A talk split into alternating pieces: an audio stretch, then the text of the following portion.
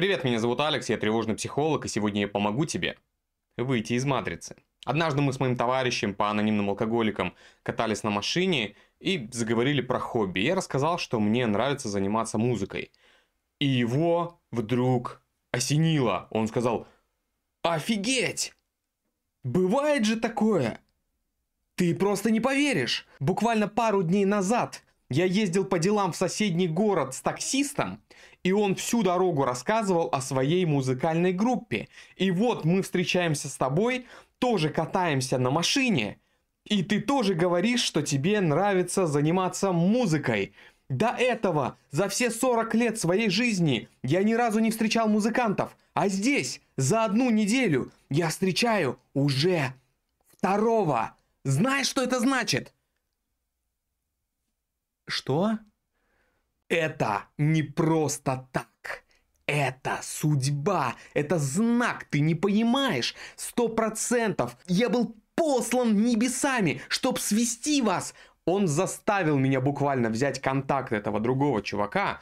И э, должен признать, в тот момент у меня был такой период, что я сам чуть не повелся на это все. Я даже ему написал, сказал, «Хей, наш общий друг думает, что мы должны вместе заниматься музыкой», но там в итоге не получилось, потому что наши музыкальные предпочтения оказались э, слишком разными. Но суть не в этом. Суть в том, что мой товарищ увидел взаимосвязь там, где ее вообще не было.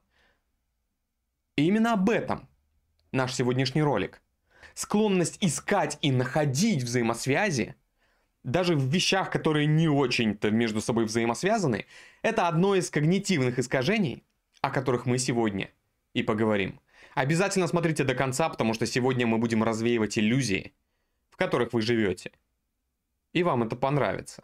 Что вообще такое когнитивные искажения? Когнитивные искажения – это систематические неосознаваемые ошибки мышления, которые мы совершаем по отношению тех или иных вещей. Когнитивных искажений на самом деле очень много. Они делятся на несколько подтипов, каждый из которых делится на подтипы подтипов, в каждом из которых десятки этих искажений. Где-то здесь сейчас появится скриншот, который примерно показывает вообще, о каких масштабах искажений идет речь. На сегодня мы рассмотрим лишь 8, как мне кажется, основных, которые встречаются чаще всего и которые вот 100% и наверняка мешают вам жить. Интересный побочный эффект. Если после просмотра этого ролика вы заглянете в комментарии под практически любым постом на э, острую социальную тему, политическую тему, или даже что-то тривиальное, типа там мужчины и женщины, кто чаще ошибается, кто как паркуется и все прочее, вы увидите, как комментаторы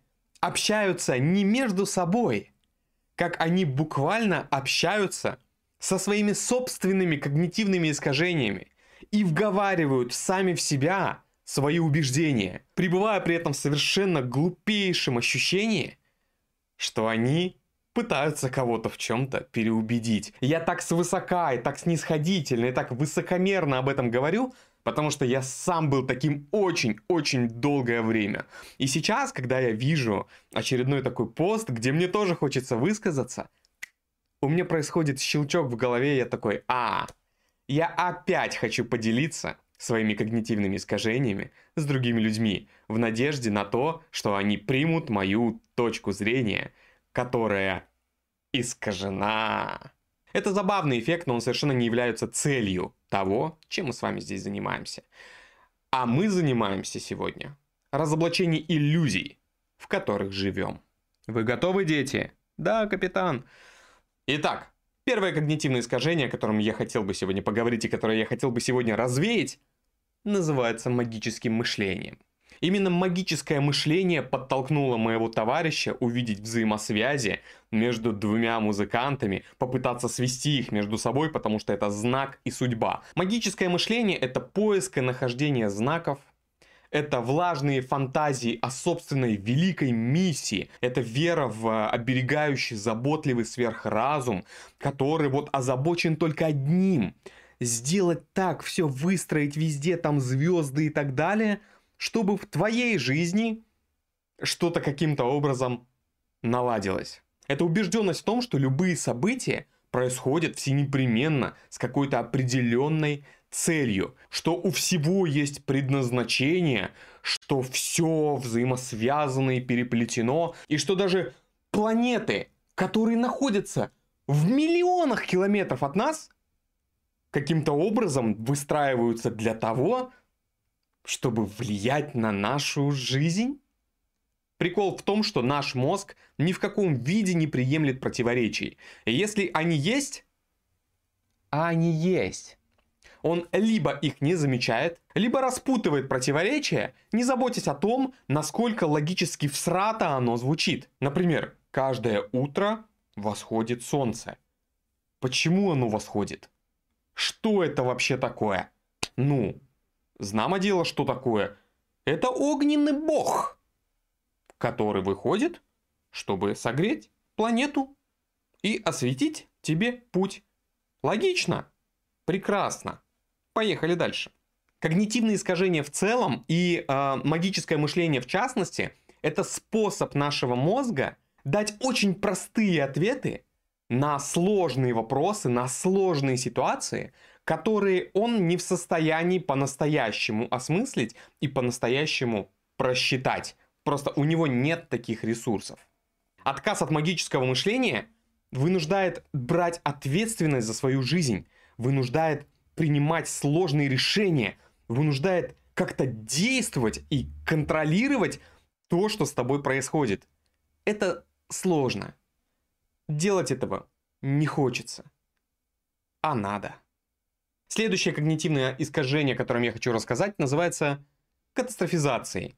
Это склонность к негативным сценариям, склонность к размышлениям о том, что все непременно обернется как-то плохо, что я обязательно забыл дома выключить газ и все взорвется, что если я выйду на улицу, мне обязательно повстречаются гопники, что если мой ребенок скачет, прыгает, бегает на детской площадке, он обязательно упадет и сломает, повезет, если ногу, а в худшем случае вообще свою дурацкую шею. Это уверенность в том, что если твои родственники в ночь выезжают куда-то на отдых на машине, они непременно разобьются в лепешку, и надо каждый час им звонить и спрашивать, вы доехали? Вы доехали? С вами все в порядке? Вы еще живые? Катастрофизация – это размышление в сторону катастрофы. Это ожидание негативных событий, их как бы предвосхищение и непрерывная тревога в их сторону.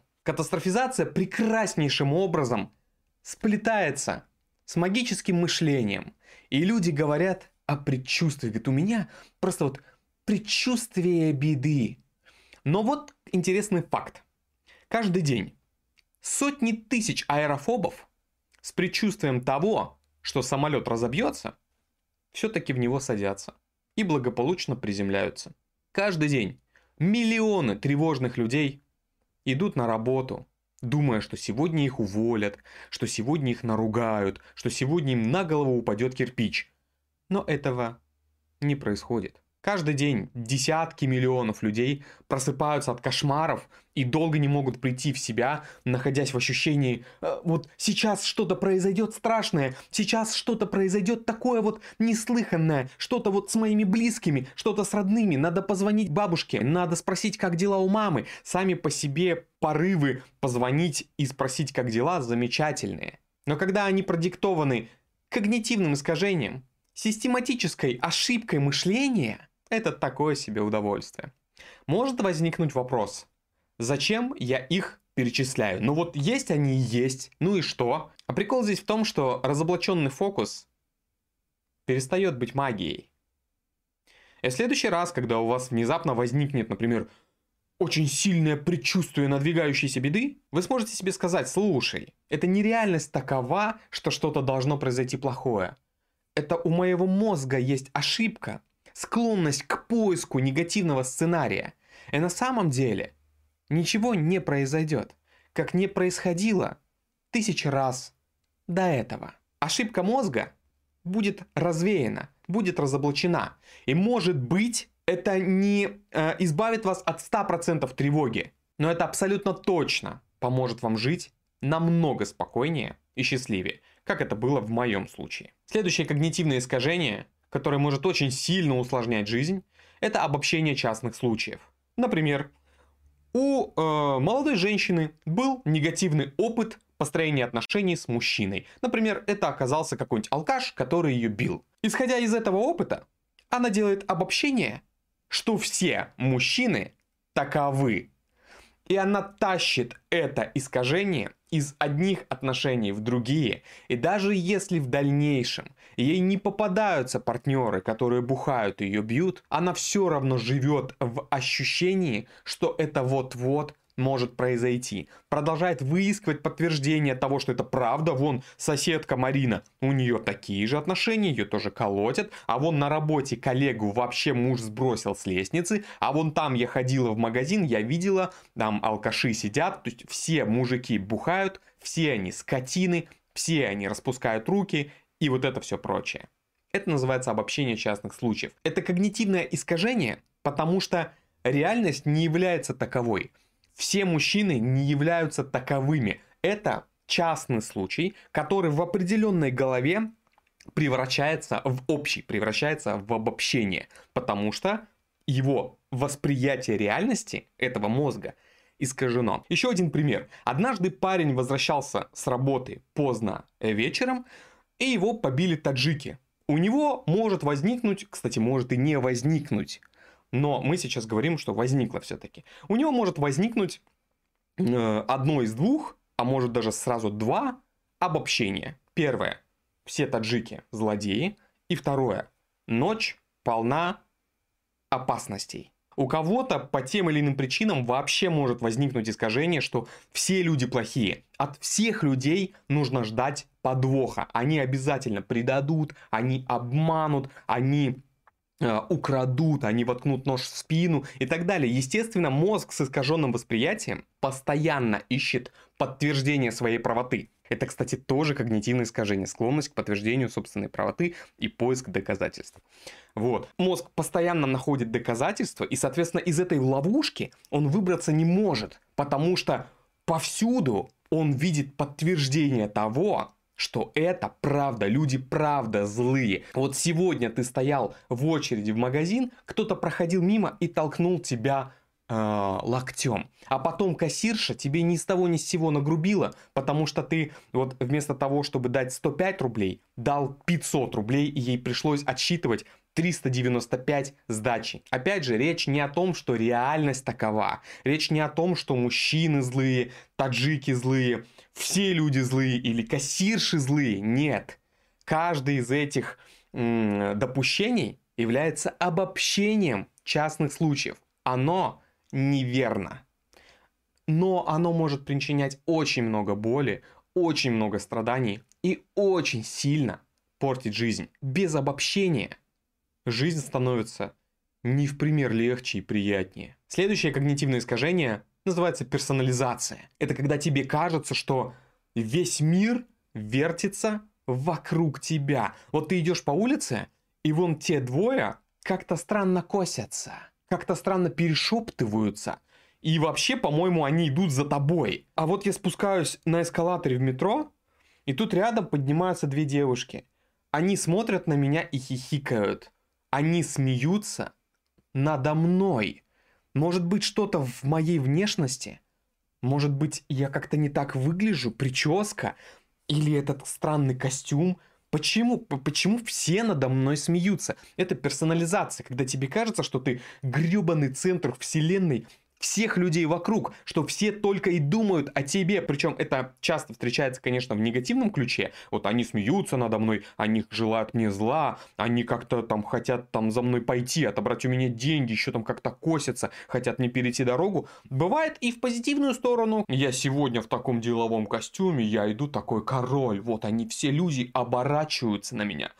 Они в полном восхищении от того, как я прекрасен, это, конечно же, форменная глупость. Максимум, что может быть, если ты даже реально выглядишь, как, я не знаю, супер-мега блестяще, фантастически, максимум, на что ты можешь рассчитывать, это мимолетный взгляд и типа, «Ммм, это все.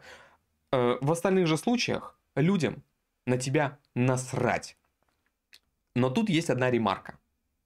Если ты парень с розовыми волосами и накрашенными ногтями, и ты в 2 часа ночи стоишь в ларек за пивом в очереди с дагестанцами, это правило перестает работать. И внезапно ты становишься очень даже интересным субъектом, к которому возникают определенные вопросы. Это важно понимать, что есть когнитивное искажение персонализация, а есть объективная реальность, в которой можно получить пизды. Следующее когнитивное искажение – это сравнение себя с другими. Вообще все когнитивные искажения, о которых я сегодня говорю, они настолько сильно у меня откликаются, я как бы я просто задумываюсь, что я 30 лет своей жизни отдал тому, чтобы их взращивать и вынашивать в себе. Понятное дело, что это было неосознанно, но это так мучительно, это такая пытка. Я надеюсь, я искренне надеюсь, что сейчас, услышав о них, вы так же, как и я, сбросите этот груз с плеч и просто вдохнете спокойно. И вот сравнение себя с другими – это одно из когнитивных искажений, которое буквально разрушало меня изнутри. Оно съедало меня живьем, оно сделало меня своим рабом. Это, это было просто невыносимо. В каком-то смысле сравнение себя с другими – это важный социальный навык, доставшийся нам от наших эволюционных предков, потому что мы, будучи стайными существами, мы должны всегда отдавать себе отчет, какую строчку в иерархии мы занимаем, потому что если ты на Жигуле подрезаешь Гелендваген, тебе могут вырвать ноги. И э, сравнивая себя с другими, соотнося вот на какой строчке хит-парада находишься ты, как много можешь ты себе позволить. Если эта оценка действительно трезвая, это правда может очень сильно помогать в жизни. Но проблема это становится в тот момент, когда ты сравниваешь себя непрерывно со всеми другими людьми, с которыми вообще даже может быть не знаком, и по отношению к которым ты все время чувствуешь себя каким-то ущербным, каким-то жалким, каким-то задавленным. Я вот, например, занимаюсь музыкой. Я сравниваю себя, во-первых, с величайшими композиторами мира, во-вторых, с величайшими гитаристами мира, и в-третьих, с величайшими вокалистами мира. Например, я беру какую-нибудь песню Валерия Александровича Кипелова, вообще любую песню, вообще любую песню в стиле хэви метал я беру, я ни одну из них не могу спеть в оригинальной тональности, чтобы это было так же круто, как у них. Просто потому что в хэви метал всегда поют э, тенора, а я баритон. Я там даже где я вот чучелом или тушкой могу взять какие-то предельные ноты на просто уже на инсульте жопы, на вздувающихся венах, на разрывающемся э, горле и так далее, а, это звучит очень жалко, это звучит визгливо, пискляво, стрёмно и так далее, и тембрально еще очень плохо, просто потому что, ну, мне эти песни по диапазону не подходит. И я так ухожу, вот я не могу петь как Кипелов, это значит все, моя жизнь разрушена. Ничего, кроме бесконечных страданий, это не приносит. Так вот, сравнение себя с другими – это когнитивное искажение. У нас нет необходимости быть как кто-то. У меня нет необходимости петь как Кипелов, или там как Дио, как Брюс Диккенсон из Iron Maiden, как вокалист ACDC – я могу петь, как могу петь я, и развиваться в рамках своего диапазона, в рамках своего тембра, в рамках своего регистра, в рамках своего стиля. Это может быть не похоже на все остальное. И оно может не дотягивать по объективному критерию высоты звука до там каких-то вот этих э, мировых рок-звезд. И чё? Ну, то есть, в этом ничего такого нет. Мне не нужно быть как кто-то. Я могу быть как я. Зато с другой стороны, никто из других людей не может стать таким, как я. Не сможет скопировать мой стиль. Не сможет скопировать мой тембр. Не сможет скопировать мою подачу, мою манеру. Да и не нужно. То же самое в психологии. Часто люди говорят, да вон уже есть мировые какие-то психологи, вон уже есть на B17, на Zigmund онлайне. Как я могу стать таким же, как они? Как я смогу дать им конкуренцию? Не надо быть таким же, как они. Надо быть таким же, как ты. Надо развивать свои уникальные черты. исходить из своего жизненного опыта. Важно понимать, что у каждого из нас, абсолютно у каждого человека, свой набор характеристик, свой набор жизненного опыта, свой набор навыков, свой набор способностей. Даже у однояйцевых близнецов он разный. Желания также разные. И даже малейшие непохожести в конечном итоге приводят к колоссальным различиям между нами. Так зачем нам пытаться быть как кто-то, если мы прекрасны, будучи теми, кто мы есть? С нами уже все в порядке. Мы уже огромные молодцы. Что бы мы ни делали, если мы продолжим этим заниматься, мы будем совершенствоваться в этом. И будем совершенствоваться в этом так, как никто в мире, кроме нас, не сможет в этом совершенствоваться. Блядь, вроде бы понятно объяснил, да? Едем дальше. Следующее когнитивное искажение – это долженствование. Это завышенные требования к себе, к окружающим, к миру, к правительству, ко вселенной, к Богу и ко всему прочему. Это ожидание того, как должны происходить события, что мир должен быть справедливым, потому что мне так хочется. Например, э, мужчина должен быть сильным и богатым, и успешным, карьеристом. А женщина должна быть заботливой, хозяйкой и хранительницей очага. Должна. Кому? Должна почему? Даже тут начинается, если мы подключим сюда философию какую-нибудь, начнется, ну вот так исконно там это добытчик, а вот это значит очаг. Пошел нахуй со своим очагом и со своим добытчиком вместе. От того, что где-то в каких-то культурах что-то изначально было определенным образом принято, никак не означает, что сейчас это тоже должно быть так принято. От того, что твои родители как-то определенным образом жили, не означает, что ты так должен жить. От того, что тебе дали определенное воспитание, определенное мировоззрение, не означает, что другие люди тоже должны ему следовать. Это полнейшая ерунда. Это искажение, из-за которого во все времена происходят конфликты и войны. Типа вот у нас есть хороший бог, у них бог не такой, а должен быть такой же. Пошлите все, как бы их убивать. Ну, остановитесь! У долженствования очень много проявлений. Это оно и вот, как я уже сказал, да, это в целом какие-то претензии к миру. Это претензии к окружающим. Это часто встречается в отношениях. Если ты меня любишь, то ты должен себя вести так и эдак. Это, это во-первых, типа, исходишь из того, что должен.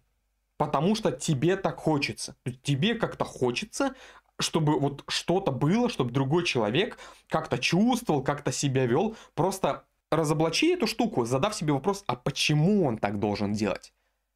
Почему он должен себя вести каким-то образом, если он тебя любит? Почему, если человек тебя любит, он должен соответствовать твоим ожиданиям? Почему он не должен любить тебя так, как он это хочет, так, как он это умеет, так, как он это может, в рамках своих возможностей, в рамках своего представления о мире? Почему он должен это делать так, как тебе представляется? Долженствование по отношению к себе тоже, естественно, ужасно. Это когда вот если я хочу быть достойным членом общества, я должен вести себя так или эдак. Чтобы родители мной гордились, я должен получить красный диплом, я должен тут вот так вот себя вести, я должен купить им машины, я должен то и, и вот это все замечательно, опять же, покупать машины или там получать э, образование, добиваться результатов. Замечательно, когда оно происходит, потому что так хочется а не потому, что ты делаешь это из-под палки, из ощущения долженствования, лупя самого себя, беднягу, палкой по голове. Не надо так. М-м-м. Я сейчас пытался прочитать ваши мысли. Как всегда, не получилось. Да, еще одно когнитивное искажение, о котором я хочу вам рассказать, называется чтение мыслей. У меня, естественно, это тоже очень сильно проявлялось всегда во всем и в том числе и в отношениях, потому что чтение мыслей это всегда про другого человека, про какое-то а, взаимоотношение, и вот там что-то жена моя сделала не так, как вот я считаю она должна была сделать, исходя из долженствования, да? А я очень ранимый, мне это причиняет боль, а разговаривать я не могу. И я просто надуваюсь и хожу такой. И вот я реально, будучи взрослым человеком, хожу и жду, когда она поймет, что она сделала не так. Я реально жду, когда она прочтет мои мысли и начнет соответствовать тем ожиданиям, даже не тем, которые я озвучиваю, а тем, которые существуют в моей голове. Она должна их прочитать. Другое проявление э, чтения мысли это когда он так сказал, потому что хотел меня обидеть.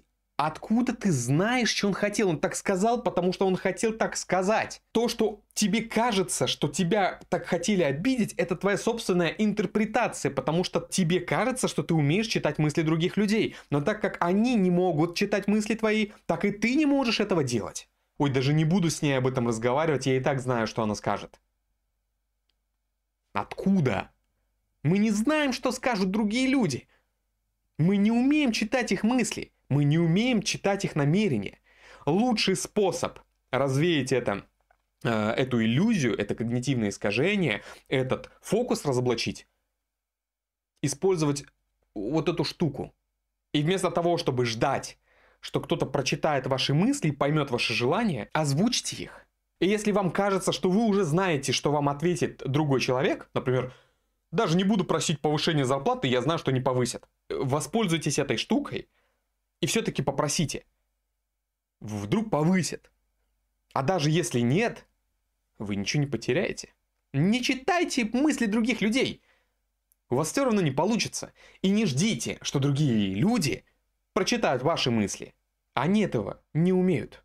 Ну и финальное, восьмое когнитивное искажение, о котором я хочу сегодня рассказать, это черно-белое мышление. Это наш любимый перфекционизм и синдром отличника. Некоторые люди думают, что перфекционизм это вот про то, что вот плиточки идеально подходили друг к другу. Чашечки всегда были повернуты ушками в одну сторону, тарелочки всегда разложены определенным образом, одежда по полочкам выстроена, учебники в алфавитном порядке и так далее. Не, не совсем. Перфекционизм это в первую очередь черно-белое мышление, то есть одна крайность и другая. Либо я становлюсь богатым музыкантом, либо я умру нищим под мостом. Между этими двумя полярностями есть огромное количество пространства вариантов, оттенков и всего прочего. Но нет, исходя из черно-белого мышления, мы такие, либо вот оно вот, либо так будет, либо оно вот так, ничего третьего не дано. Либо я делаю идеально, либо не делаю вообще. Но ничего идеального в этом мире нет. И даже если тебе удастся выполнить какую-то задачу на 99 и 99 и 99999 миллионных процента, это все равно будет не идеально, потому что идеала не существует. Он абсолютно и совершенно недостижим. Позвольте себе быть не идеальными.